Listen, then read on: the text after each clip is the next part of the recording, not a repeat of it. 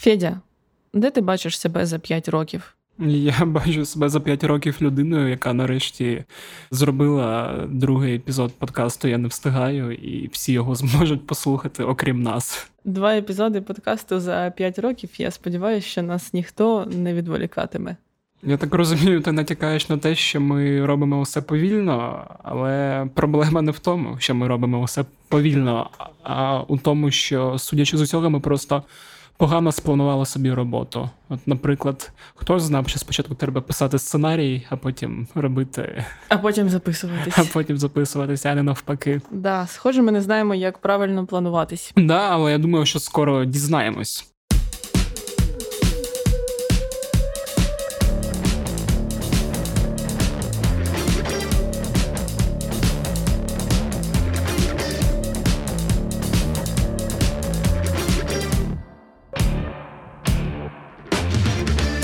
Усім привіт! Мене звуть Федір Попаюк, і у мене все погано з плануванням. А мене звати Настя Коріновська, і в мене трохи краще з плануванням, ніж у Федора. Я е... думаю, набагато краще, бо у мене дуже погано з плануванням. Ага, тоді не тільки мені так здається. Е, це подкаст Я не встигаю, в якому ми говоримо про продуктивність. І не просто говоримо, а й намагаємось якось її покращити. І як ви вже зрозуміли з назви епізоду, то сьогодні ми будемо говорити про планування. Да, це був барабанний дріб. А ще ми будемо говорити не просто про планування, а про те, які бувають типи планування, і будемо вчитися планувати наше життя і взагалі з'ясуємо, чим один тип планування відрізняється від іншого типу планування. І нарешті зробимо все те, що ми відкладали досить довгий час. Тож полетіли у плану Вандерленд. Планува.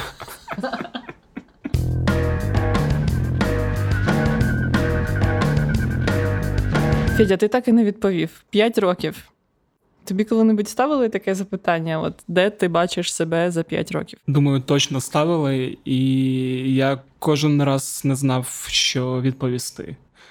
Ну, типу, бо у мене є якесь уявлення про те, що я там хочу мати, типу, там власну справу, може, якийсь продакшн чи стартап, е, або я розумію, що я хочу встигнути до своєї смерті попрацювати у кіно, написати книжку. Останні місяці я думаю про те, щоб записати реп-альбом нарешті. І це не жарти. І, Якби ти не сміялася, це не жарти. Останні тижні я дуже багато думаю. Про те, щоб е, потрапити у індустрію відеоігор як е, сценарист, і коротше є багато чого, що я хочу встигнути, і десь через 5 років я буду робити щось з цього. Писати книгу, виступати з реп е, альбомом і. Розробляти відеогру. Найголовніше, щоб не прийшлося займатися виживанням і відбиватися від банд канібалів, мутантів після якогось е, кінця світу, бо 2020 рік ще не скінчився. і Хто воно знає, як там воно буде. Ну добре, у тебе є план того, як ти, наприклад, приходиш до своєї роботи над фільмом або записуєш реп-альбом? Ну, взагалі, я так е, далеко та детально не планував. Просто у мене є розуміння, що от зараз є один етап мого життя, який стосується подкастів. І років через 2-3 він закінчиться, і десь там буде інший етап, який вмонтується у моє життя, і трансцендентна течія життя мене винесить на новий берег. От, ну, типу, бо, бо це завжди так працювало, і поки що я планую собі справи лише десь там на день, тиждень місяць, і у голові тримаю все, що буде відбуватись протягом року. Я думаю, що якщо в тебе одна ціль, то ти будуєш е, свої щоденні дії з огляду на цю одну велику ціль в довгостроковій перспективі. Але, наприклад, якщо в тебе таких цілей багато, як у тебе безпосередньо і у багатьох інших людей, от то є ризик, що ти не будеш тримати це в голові і забудеш про те, що хотів взагалі ти записати реп-альбом, не знаю, там створити сценарій для фільму. Отут виникає питання, що взагалі з довгостроковим плануванням, як у тебе з довгостроковим плануванням? Плануванням? Ну, в моїй голові це коли я розписую собі щось на рік. Але це е, все ж таки, ну мені здається, і е, якщо зануритись, то це більше до середньострокового відноситься. Бо довгострокове це коли кілька років уперед, 5, 10, більше там дехто планує на 30 років. А, ну тоді як я казав раніше, тобто у мене є бачення і бажання там в перспективі через 5 років мати свою компанію і керувати нею, плюс мати час на те, щоб писати книгу або сценарій до фільму, або до якоїсь гри. Вивчити китайську, може, через 50 років мені захочеться податись в політику і стати мером Запоріжжя, наприклад. Вау. Хто його знає? Життя таке бентежне. Сім років тому я не хотів займатися подкастами і займатися цією усією суспільно-політичною журналісткою. Я хотів писати рецензії на реп-альбоми усе життя. Все довкола реп-альбомів і ніяк туди не дійдеш. Як ти просто зараз те, що ти кажеш, це більше схоже на роздуми, там на мрії, можливо, якісь не знаю, бачення. Але якщо уявімо, це твої конкретні плани, і ти вже серйозно налаштований, то е, як ти взагалі можеш все це е, здійснити без щоденних рухів в цю сторону? Наприклад, ти е, дійсно налаштований на те, щоб там протягом 5-10 років і писати ігри, і написати реп-альбом, і ще й китайську вивчити. Ну, це взагалі. І суахілі потім. Це е, це грузинська кухня? Це комп'ютерна відеогра про індійського супергероя Суахілі. Там усі танцюють.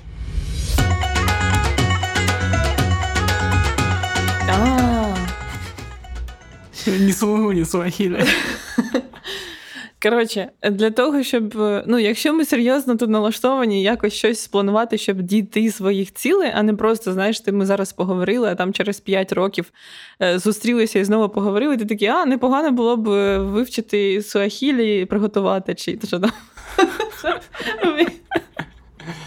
От тому е, для цього мають бути якісь е, щоденні маленькі кроки для того, щоб е, наближатися до цих от своїх цілей, мрій і так далі. І от чи робиш ти щось, якісь щоденні рухи, якусь щоденну роботу для того, щоб наблизитися до, до якоїсь із цих мрій?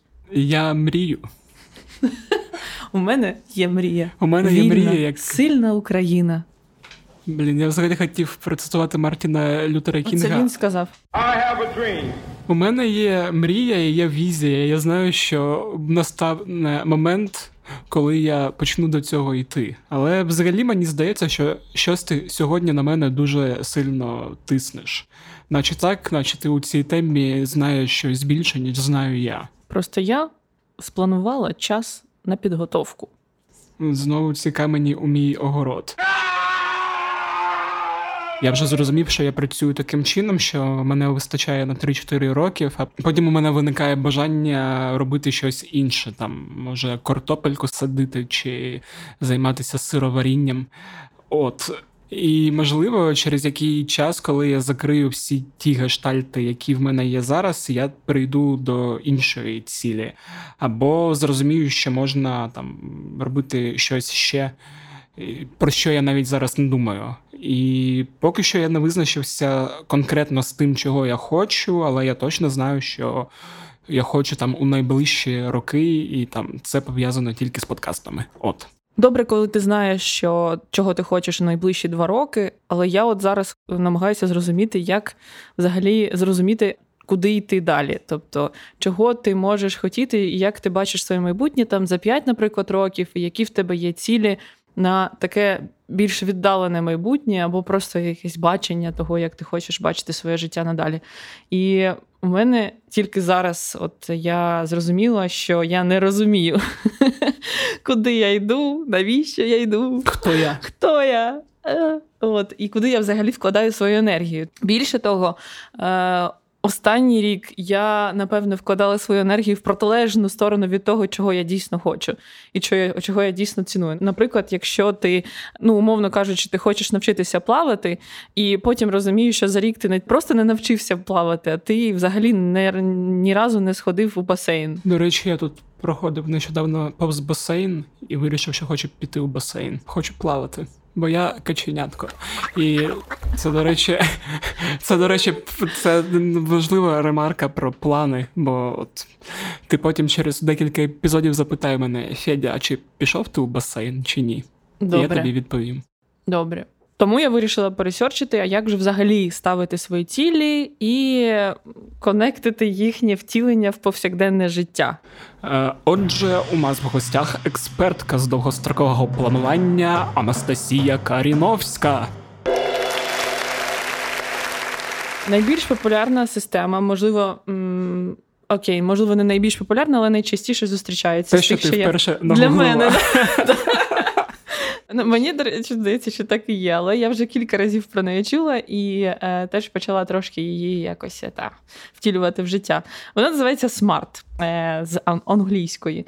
Уперше про неї написали ще в 81-му році, а зараз вона така вже по- популярненька саме останні роки. SMART – це акронім. Угу. Е, Акронім це Акронім це SMART. Акронім це коли кожна буква щось означає. В даному випадку S це specific, конкретна, буду перекладати одразу. M це measurable, measurable, measurable. вимірювана. трошечки, трошечки англійською. Вимірювана так. A attainable досяжна. R е, relevant актуальна. І T time bound прив'язана до часу. Мгм. отже, українською це КВДАП.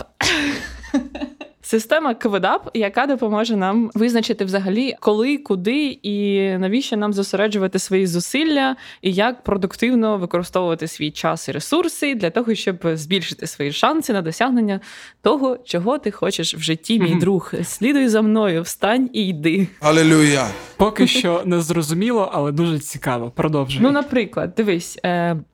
У тебе є мрія або ідея, та, що тебе надихає, твоя ціль об'їхати весь світ. До речі, я про це забув сказати, вона є теж. О, бачиш, я вгадала. Якщо ти хочеш поставити собі це за ціль, то більш ефективно буде її формулювати не так, як е, об'їхати весь світ, а як завершити або здійснити свою кругосвітню подорож до 31 грудня 2021 року, наприклад. Е, тому це очевидно буде досягнутим, якщо ти заздалегідь будеш якісь зусилля докладати, а скоріш за все багато зусиль, тому що в тебе є конкретний час, конкретне завдання завершити, тобто об'їхати всі 170, 40, скільки то Всі країни, які є. всі країни, які є, дякую.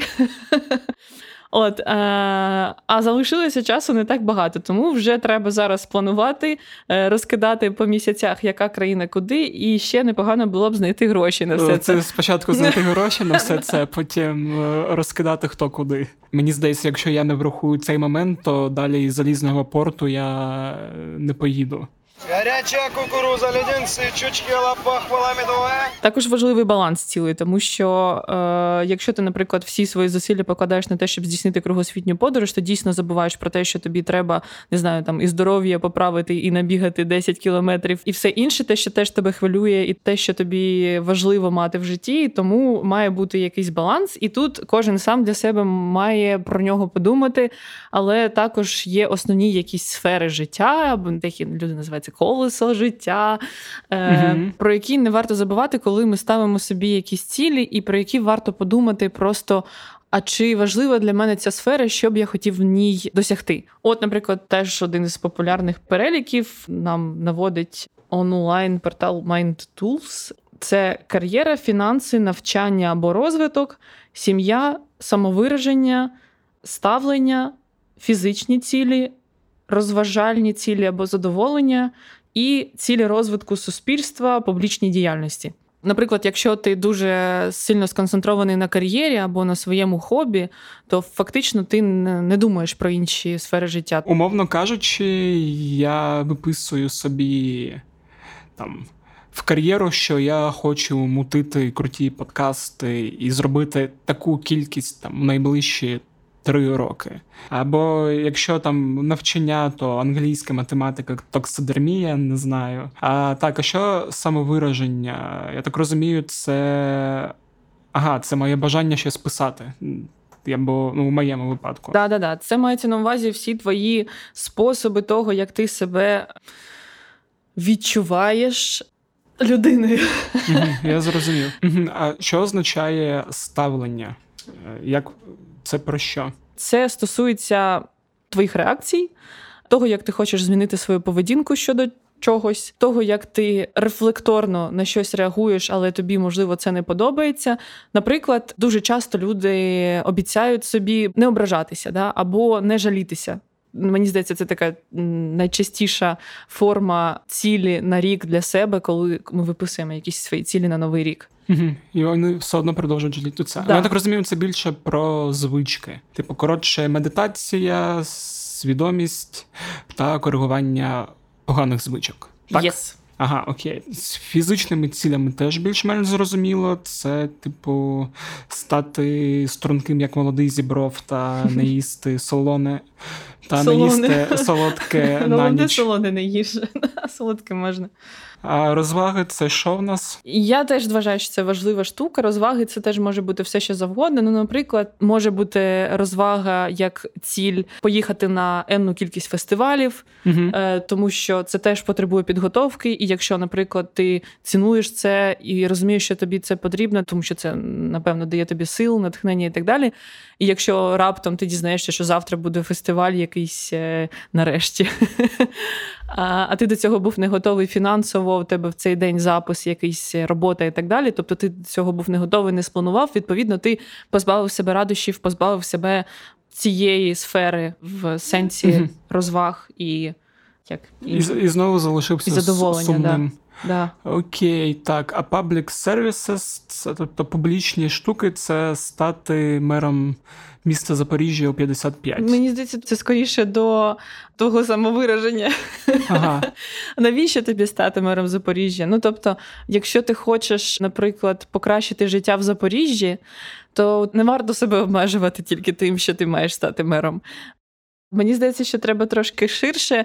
Це підтримка або теж вкладання сил в якусь ідею, яка тобі подобається, яка тебе надихає. Угу. І тут треба подумати, бо для кожного це своє. Хтось, наприклад, хоче, щоб в Україні було більше дерев, готовий йти на мітинги, писати закони, підписувати петиції і За докладати дерева. за дерева. Да. Можна їх просто саджати. Саджати, да, точно забули про найпростіше. Тобто тут шляхів може бути багато. Я думаю, що нам треба трошки часу, щоб подумати над нашими пріоритетами на найближчі роки. Що ми будемо робити зараз? Бо мені здається, що було б дуже добре поговорити з кимось, е, хто краще за нас розуміється на плануванні. А я от знаю таку людину. Як ти вважаєш, Федя, хто в нас в країні має найкраще розумітися на плануванні? Е, я знаю людину, яка найгірше розуміється на плануванні, і зараз вона сидить перед тобою. Хто у нас розуміється найкраще на плануванні? Колишня міністерка фінансів Оксана Маркарова. Ну я вважаю, бо хто як не міністр фінансів, який відповідає за фінансове планування життя країни, розуміється на тому, як взагалі планувати. Ну до речі, ти добре придумала. Плюс е, пані Оксана ще й займається бізнесом, тому тут два в одному, і вона точно знає багато що про планування. Тоді йдемо до неї.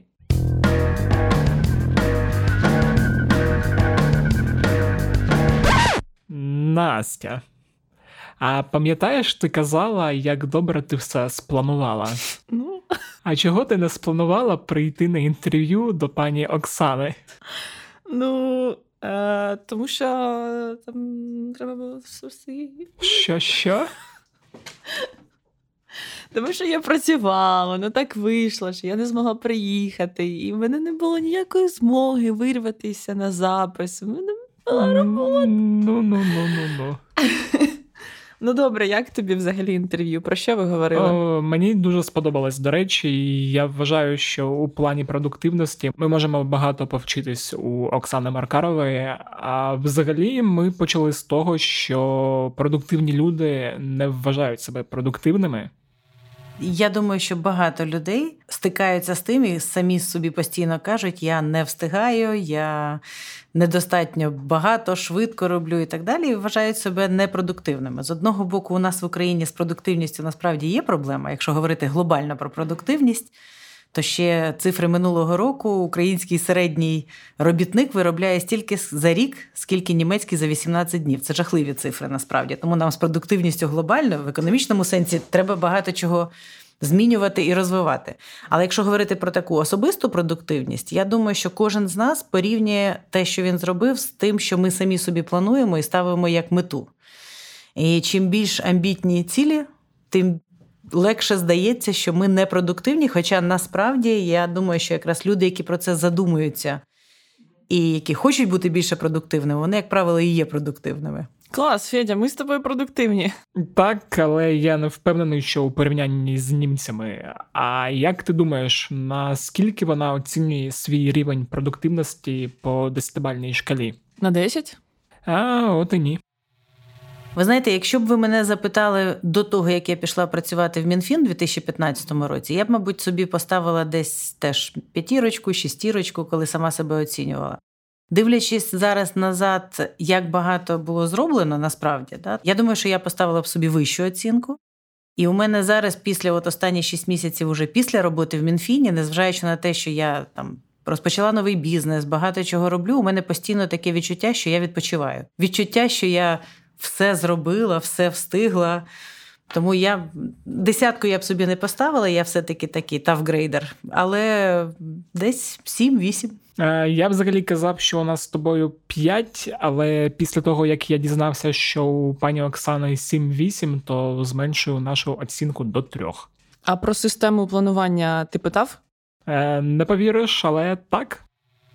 Давайте поговоримо про вашу систему планування, чи є у вас вона взагалі, і чи ну і як вона працює, і чи відрізняється особиста від робочої, що там потрібно робити по роботі. Мій такий лайфхак. Я в певний час зрозуміла, що ця система планування особиста і робоча вони повинні бути, по-перше, одною системою і не повинні відрізнятись. Мені здається, особливо це, мабуть, стосується жінок. Ми дуже часто на роботі все дуже гарно плануємо, а от е, особисті, якби речі, залишаємо на потім. І, як правило, якщо ти щось не запланував, дуже великий шанс, що на це може не вистачити часу. Тому от е, час, який ти хочеш витратити на читання, відпочинок, спорт, е, його теж треба планувати, його треба заносити в календар, mm і тоді це набагато легше. Тому для мене я планую все в календарі. mm Цей календар у мене один і той же календар з. На комп'ютері, на планшеті і на телефоні.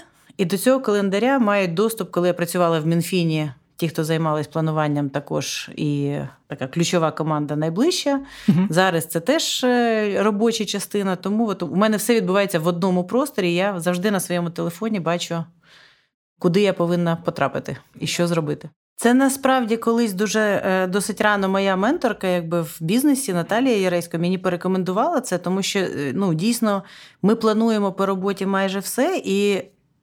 Спочатку здавалось дивним заносити в календар там е, поговорити з дитиною, да, чи щось зробити. Але якщо цього не робити, то календар заповнюється дуже швидко. Тому це обов'язкова порада всім планувати особисте. О, я особисто погоджуюсь про жінок. Ну, бо я жінка. Хоч я і не жінка, але я теж повністю погоджуюсь про жінок. Мені, до речі, сподобалась штука з календарем. Чув про людей, які дуже активно їх використовують і навіть вносять туди 20 хвилин на відпочинок. Але я все ж таки планую налаштувати свій Notion, про який ми будемо говорити трошки пізніше, бо він більш функціональніший, ну але потім. Про що ти ще запитував? О, ще я запитував про робоче планування, і там теж дуже цікаво. Е, я думаю, що люди, які працюють з бюджетом, вони можуть давати по плануванню дуже круті мастер-класи, бо от слухай. Про особисте ви сказали, що там ну, поговорити з дитиною і таке інше, а про робоче, наскільки воно ширше, більше та суттєвіше? От якщо можемо на прикладі Міністерства фінансів, а потім на прикладі, наприклад, от бізнесу, яким ви займаєтеся прямо зараз. Ну, дивіться, по-перше, ж є різні рівні планування. Якщо навіть говорити про е, роботу в Міністерстві фінансів, є планування безпосередньо роботи міністерства, є планування фінансового життя країни, бюджету.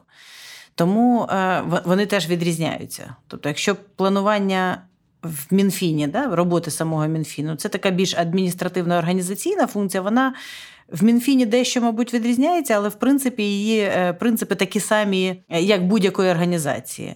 То планування бюджету це дуже структурований процес, який описаний в бюджетному кодексі, який записаний, і є дуже чітка лінія, яким чином планується бюджет.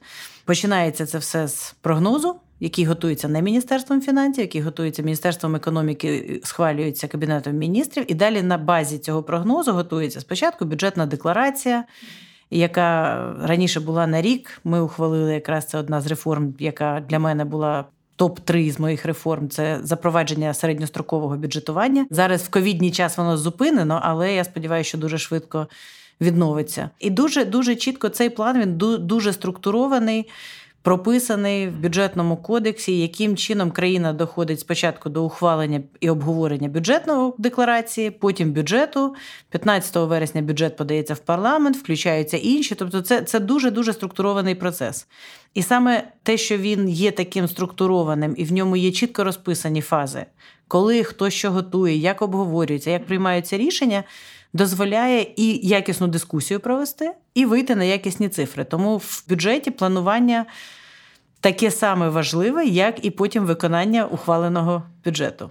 То мені тут здається, що якраз завдяки тому, що є чітка структура, воно допомагає краще цей процес е, у наладжувати. Безумовно. Причому ця структура це ж теж, от, наприклад, середньострокове бюджетування, коли ми запроваджували, це ж не тільки на три роки. Там дуже багато всередині змінюється процедур, яким чином, які документи. І в процесі ухвалення цього нової структури, тобто вона допомагає структурувати і роботу, і думки, що треба змінити, як краще змінити. Тому дуже важливе дотримання правил і планування, і виконання.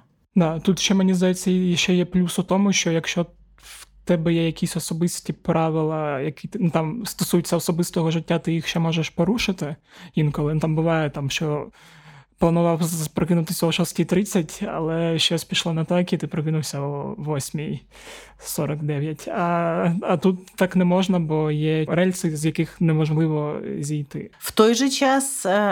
Процес планування будь-який, ми ж теж розуміємо, що він залежить від дуже багатьох факторів. Тому з бюджетом, незважаючи на те, що є конкретні дати, до яких що повинно бути зроблено, ми теж розуміємо, що є зовнішнє середовище, яке може впливати і навіть впливати на їх порушення. І в плануванні плану А дуже важливо завжди, що повинні бути план Б. І повинні бути, як ми діємо в тих випадках, коли ми не можемо дотриматися. Це, до речі, цікаво, по-перше, у контексті 2020 року який наламав плани всього світу. А до речі, а як такі плани прописуються, коли потрібен план Б? Тобто, це теж е, там наперед робиться, да? Ну, дивіться, рівнів планів Б може бути багато. Перше, коли ухвалюється бюджет, в ньому ухвалюються доходи, видатки, запозичення, всі його структурні частини. Але це ж не значить, що вони саме так будуть відбуватись. Більш того, бюджет будується на макропрогнозі, який схвалюється. Це прогноз, це економісти на основі моделі зібралися і сказали, в 2020 році буде зростати економіка 3,5. І так був перший бюджет ухвалений. Але економіка не зростала, вона почала падати. І починаючи з уже в першому кварталі 2020 року почалось падіння. Що це значить? Це значить, що просто коли ми щось спланували, чи це бюджет, чи це особисті плани, коли прокинутись, якщо щось пішло не так, об'єктивні фактори, ми повинні мати інструменти для реагування. З точки зору бюджету, це ми дивимось місячне виконання бюджету, квартальне виконання бюджету, і ми дивимося, чи відхилення від виконання таке, що воно суттєве і вимагає перегляду. Точно така сама аналогія з особистим життям.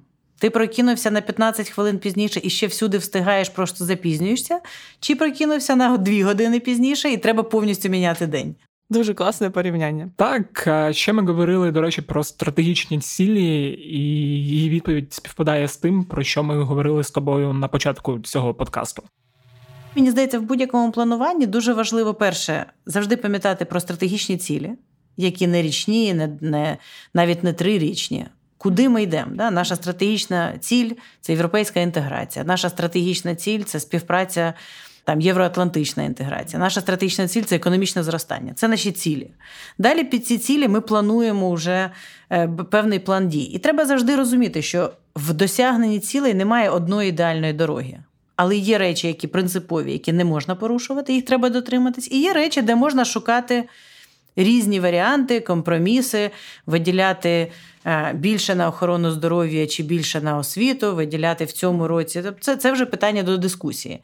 Тому треба е, з одного боку от, тримати фокус на важливих речах, а з іншого не заганяти себе зовсім уже в непоступливу позицію, така, яка може призвести до неухвалення документу. В цьому майстерність якраз бюджетного процесу. До речі, Настя, а от прямо зараз, що для тебе стратегічна ціль? Моя стратегічна ціль визначити стратегічну ціль. Стратегічно, ну ми тобі з цим обов'язково допоможемо. Я от зрозумів, що у мене є провисання по роботі над подкастами невеличке, і що я маю розбитись, але кожного дня рухати наш з тобою подкаст, а подкаст кляті питання, який от скоро має вийти.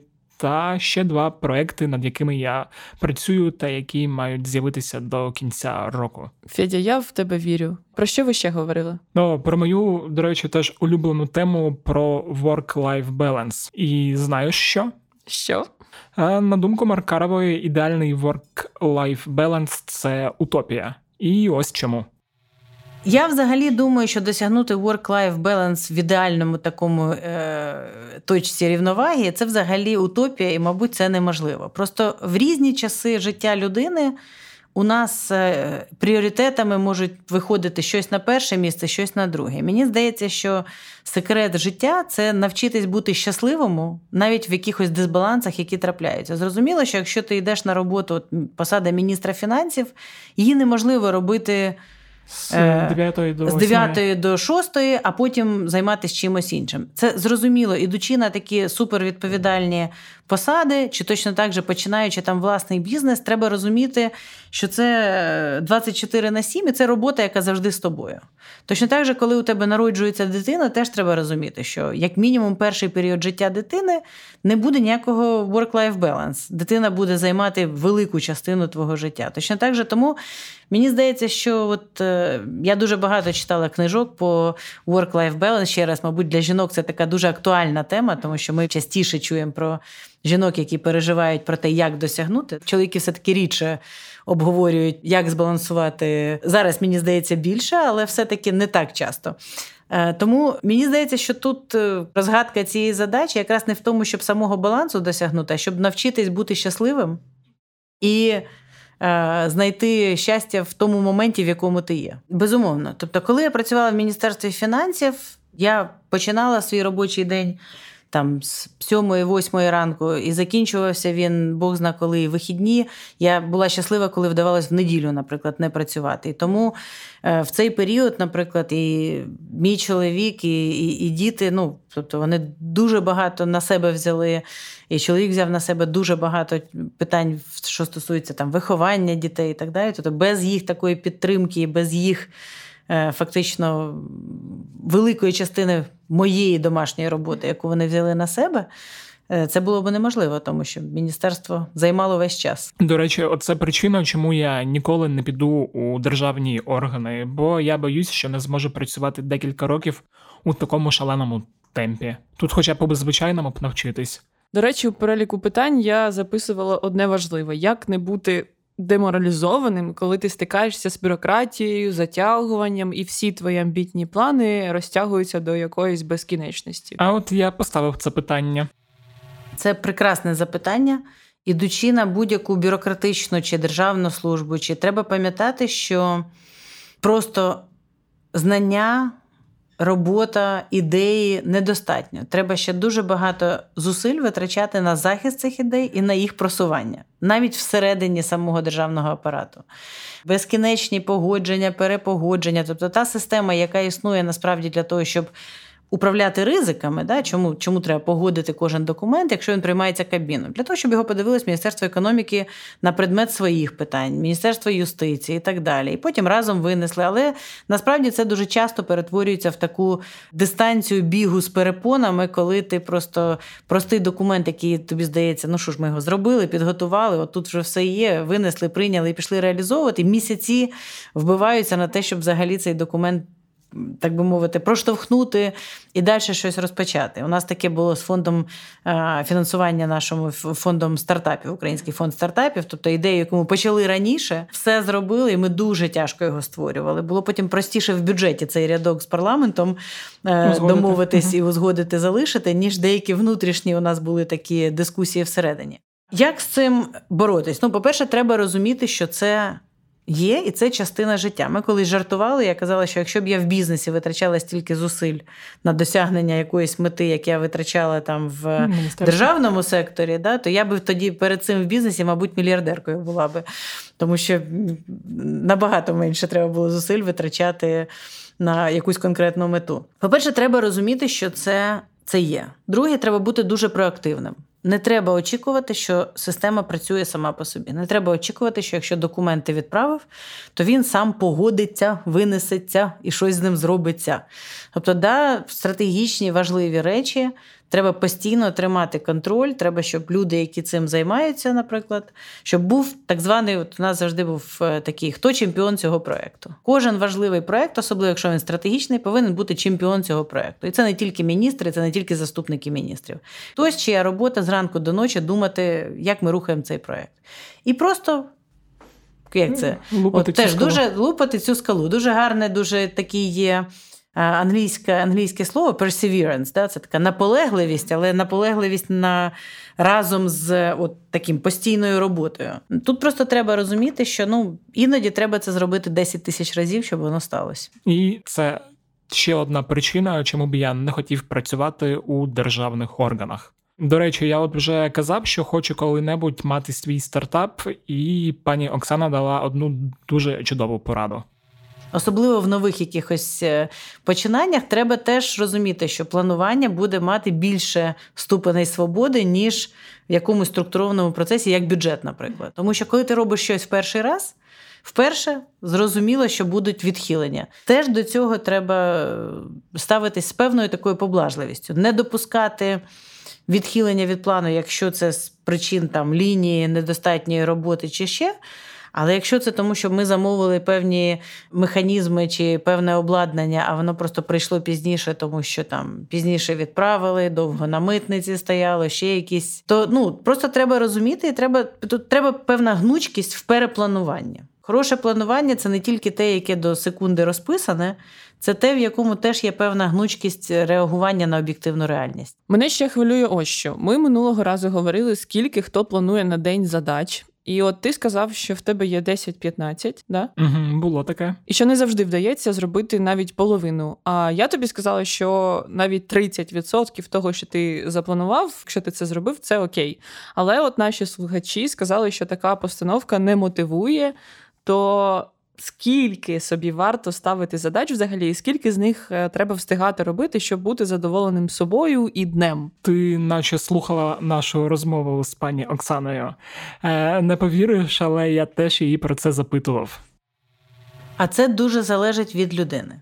Насправді, да? тому що ми все-таки всі різні. Я знаю, що коли я собі багато планую і виконую половину, я собою дуже незадоволена. Тому для мене працює навпаки, максимально намагатись. Е, це, мабуть, от все таки як це бюджетників колишніх не буває. Да? Хороший бюджет це той, який не перевиконується і не недовиконується, який чітко виконується. Тому е, для мене працює навпаки, от знайти е, реалістичний план, який я майже весь виконаю. Тоді я відчуваю от почуття гарно завершеного дня.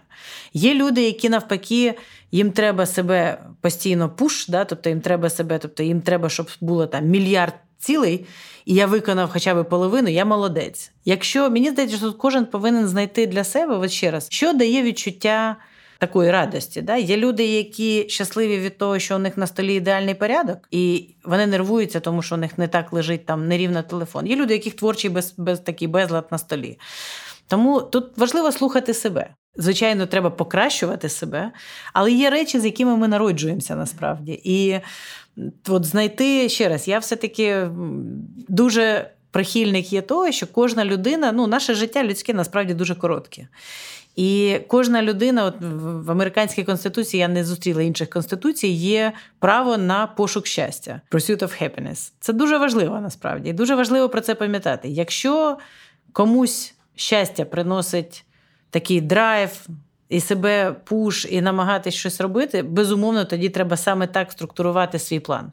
Для когось запланувати більше, значить і більше зробити. Хтось, хто запланує 5 цілей і зробить 5, на наступний день запланує менше, бо у нього відсутня мотивація. Тому прислухатись до себе. Брати найкращі практики і просто відчути, що дає більшу результативність, і відчуття ще й при цьому такого гарно завершеного дня. Добре, а от ви ще не сказали про фрустрацію, що от коли ви там собі щось плануєте і ну і не, не встигаєте, то є відчуття фрустрації. А як з ним боротись? Просто пережити і зробити висновки і перепланувати по новій, чи як? Е, ну, по-перше, залежить, звичайно, від чого. Да? Тобто, якщо щось не вдалося, але ти для цього зробив все, що міг, угу. мені здається, що це таке це відчуття ну, неприємне, але воно його легко пережити. Uh-huh. Гірше, коли ти е, розумієш, що десь є твоя вина. Да? Коли ми всі, кожен сам з собою чесно розмовляє, ми ж завжди знаємо, чи причина в тому, що ми щось не допрацювали. Тому ну, різні бувають. Треба. Ще раз, мені здається, все-таки тримати фокус на головну мету, uh намагатись шукати позитивні сторони в будь-якій ситуації, uh і намагатись просто ну, час теж лікує. Е, але чим швидше ми самі допоможемо собі пройти, зробити і обов'язково зробити роботу над помилками. Угу. Тому що ну, от фрустрація, вона ж е, таке неконструктивне, якби насправді да, відчуття. Ну. Воно навпаки заганяє тебе в якісь негативні думки, ти думаєш, і воно демотивує дуже сильно. Як з цього себе витягнути, це, звичайно, питання не там, мільйон доларів і велика кількість психологів над цим постійно працює. Але угу. я думаю, що кожна людина є самодостатньою. Кожна людина може сама себе повернути в конструктив і повернути себе. Треба навчитись це робити. Я трошки фруструю через те, що мене не було на інтерв'ю.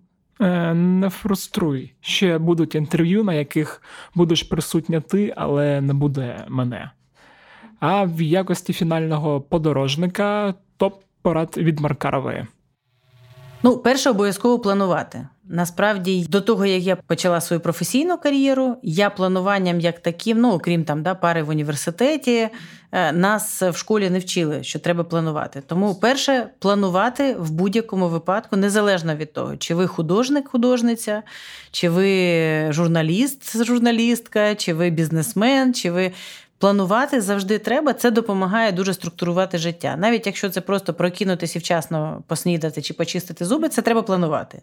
І тому от вчитись планувати треба з молодих е, років. Це дуже такий класний скіл, який допомагає потім в першу чергу в особистому житті. Друге, це вміти при плануванні все-таки завжди розділяти пріоритети, виділяти пріоритети і розуміти, які речі є фокусом і треба зробити в будь-якому випадку, а в яких треба самому собі теж давати певну гнучкість і розуміти, що це може не трапитись. Тому що ну, ми всі хотіли би робити дуже багато. Ми всі хочемо робити одне, друге, третє. І ще, і ще.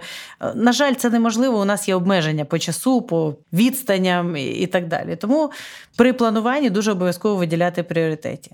Третє шукати те, що робить тебе щасливим. І якщо якісь дні не вдаються, значить вони вдадуться. Тобто, треба самого себе мотивувати і знаходити позитивні сторони, навіть коли з плануванням не все вдається.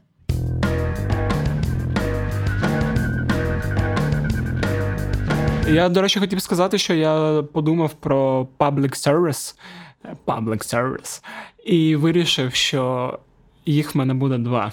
Перший це легалізація легких наркотиків в Україні. Я про це категорично заявляю. Я буду стояти на цьому.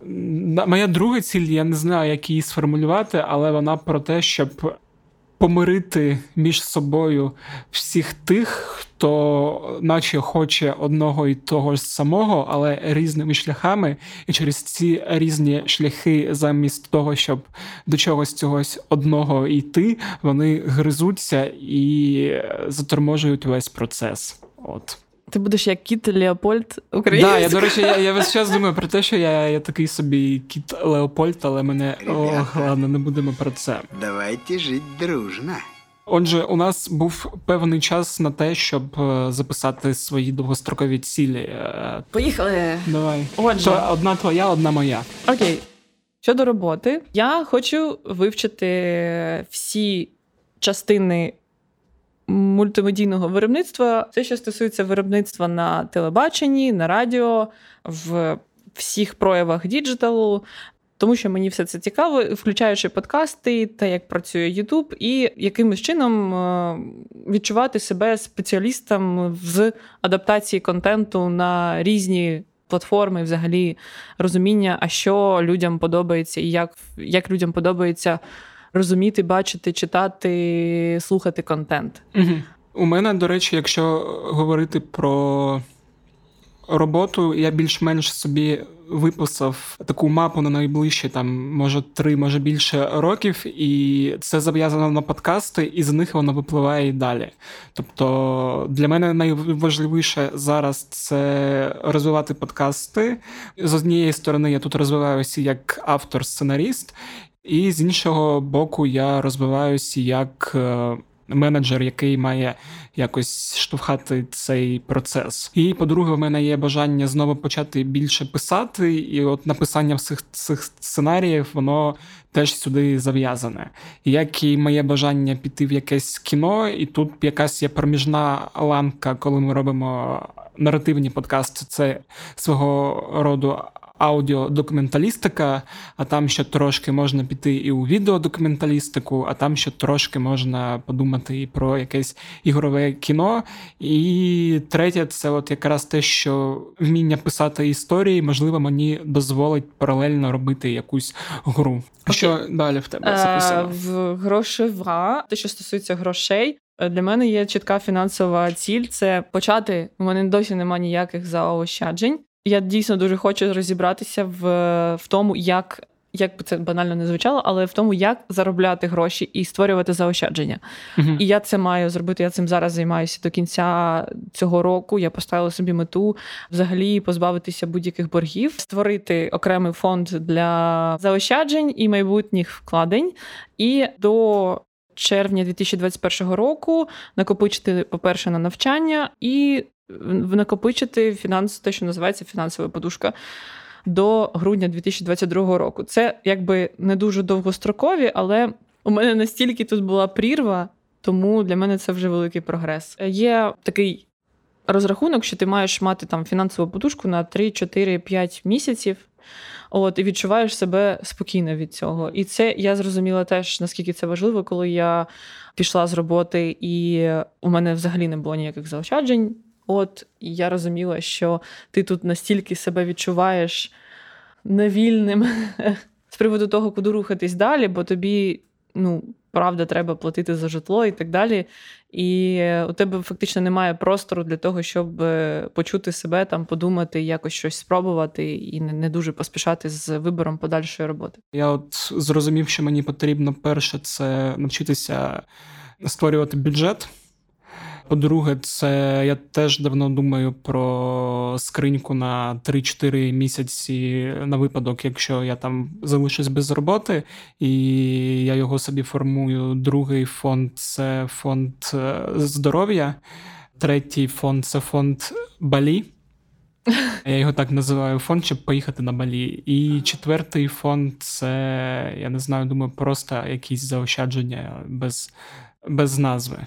От далі. Навчання Це зараз буде тупо звучати, але навчитися регулярно вчитися. Дати міжнародний екзамен е, з англійської мови до 2021 року, навчитися писати сценарії, і також почати вивчати історію мистецтва, графіка та дизайн. Mm-hmm. Ці мої плани.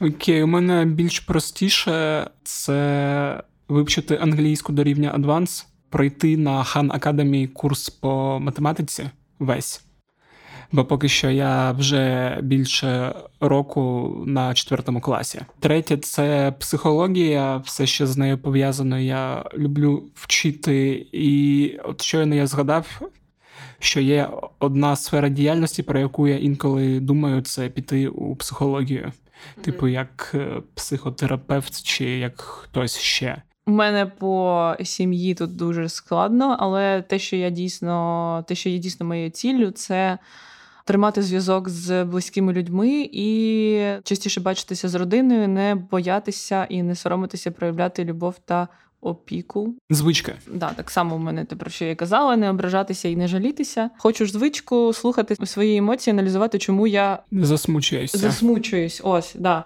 Засмучуюсь через щось. Це насправді дає дуже багато відповідей. І ще одна звичка, яку я хочу мати, це бути наполегливішою в тому, що мені подобається, і легше ставитися до того, що мені не подобається, легше і не так близько до серця сприймати.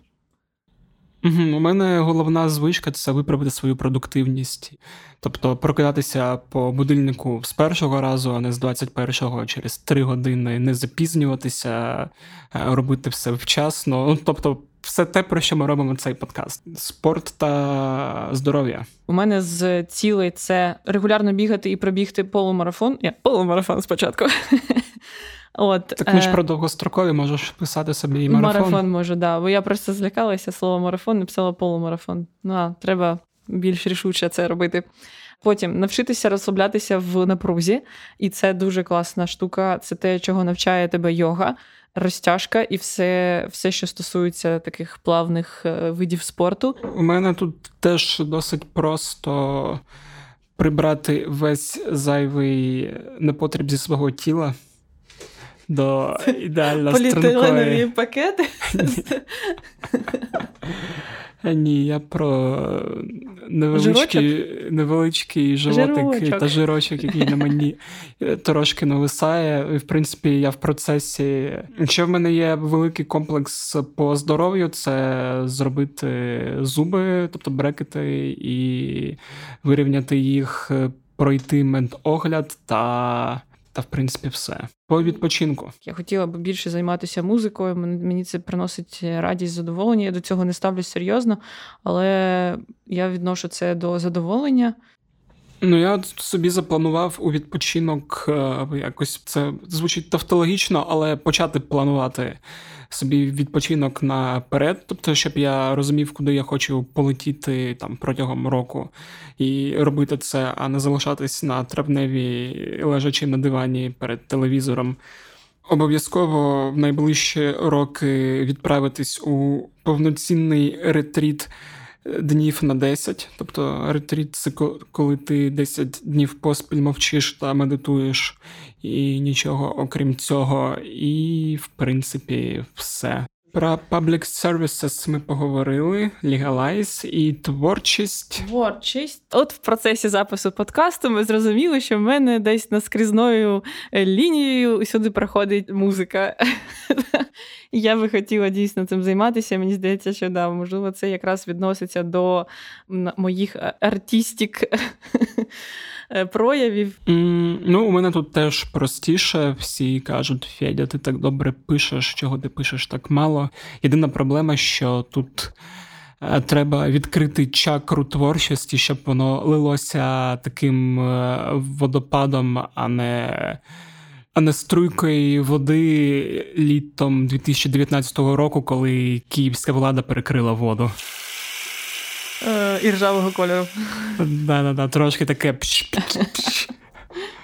От отак воно інколи зараз виглядає. Е, Я розумію, навіщо довгострокові цілі, бо від них формується те, що ти робиш щодня, але не дуже розумію, навіщо мати середньострокові цілі, в чому їх головна цінність. Ти ж е, грала у комп'ютерні ігри. В Аладдіна, в Mortal Kombat, трошечки в FIFA, і колись ще в GTA. І в Маріо, да, в дитинстві ще грала. О, Маріо. От на прикладі Маріо е, я зараз тобі поясню. Коротше, твоя довгострокова ціль це врятувати принцесу та вбити фінального боса. І після чого гра завершується. You win, not game over. І для того, щоб пройти цю довгострокову ціль, пройти гру, в тебе є певна кількість рівнів. Кожен рівень закінчується таким собі босом та драконом, якого ти вбиваєш перед тим, як вбити головного дракона. І середньострокова ціль якраз от така одна велика місія, або один такий проміжний бос, Так. який складається з. Короткострокових цілей це коли ти просто біжиш, е, давиш ці гриби та не знаю, розкидуєш там направо та наліво мутантів якихось чи обстрілюєш зомбі. Тобі треба, от навіть на прикладі GTA е, дуже добра гра. Тобто ти можеш просто проходити, ти можеш проходити гру, тобто якось рухатись по місіям, а можеш просто бігати по місту, красти машини та стріляти у поліцейських, зараховуючи собі зірочки, поки не вилізе, що тебе захопили або вбили, і надпис потрачено. От тому, щоб процес був, треба рухатися від місії до місії, Мгм. до фінального босу і так пройти гру. Бо все в нашому житті це є гра. Настя, Ага. а ти знаєш, що таке кліфхенгер? Е, Це твій творчий псевдонім. Угу. Пантелеймон Макарович Кліфхенгер. Дозвольте привітатись.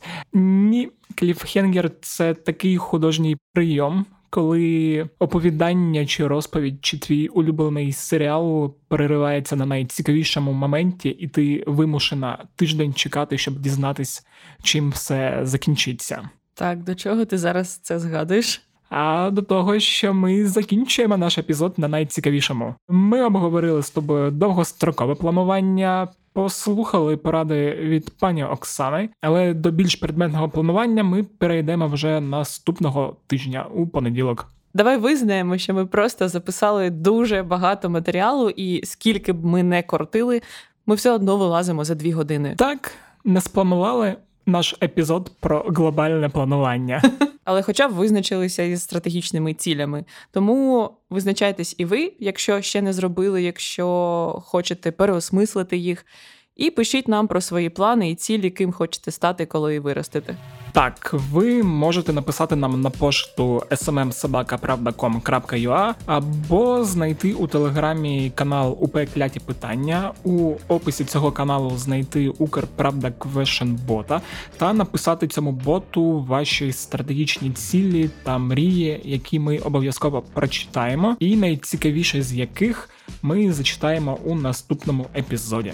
Ставте нам 5 в iTunes, будь ласка, і розкажіть про цей е, подкаст друзям, близьким, родичам, просто перехожим і заклятим ворогам. особливо заклятим ворогам. З вами був Федір Попадюк, який трошки розібрався зі своїми довгостроковими цілями. І Настя Коріновська, яка все ж таки не вміє планувати і тепер точно це знає. Хоча все одно робить це краще за Федора Попадюка. Бувайте здорові! Сподіваємось, ви все там встигаєте. Пока!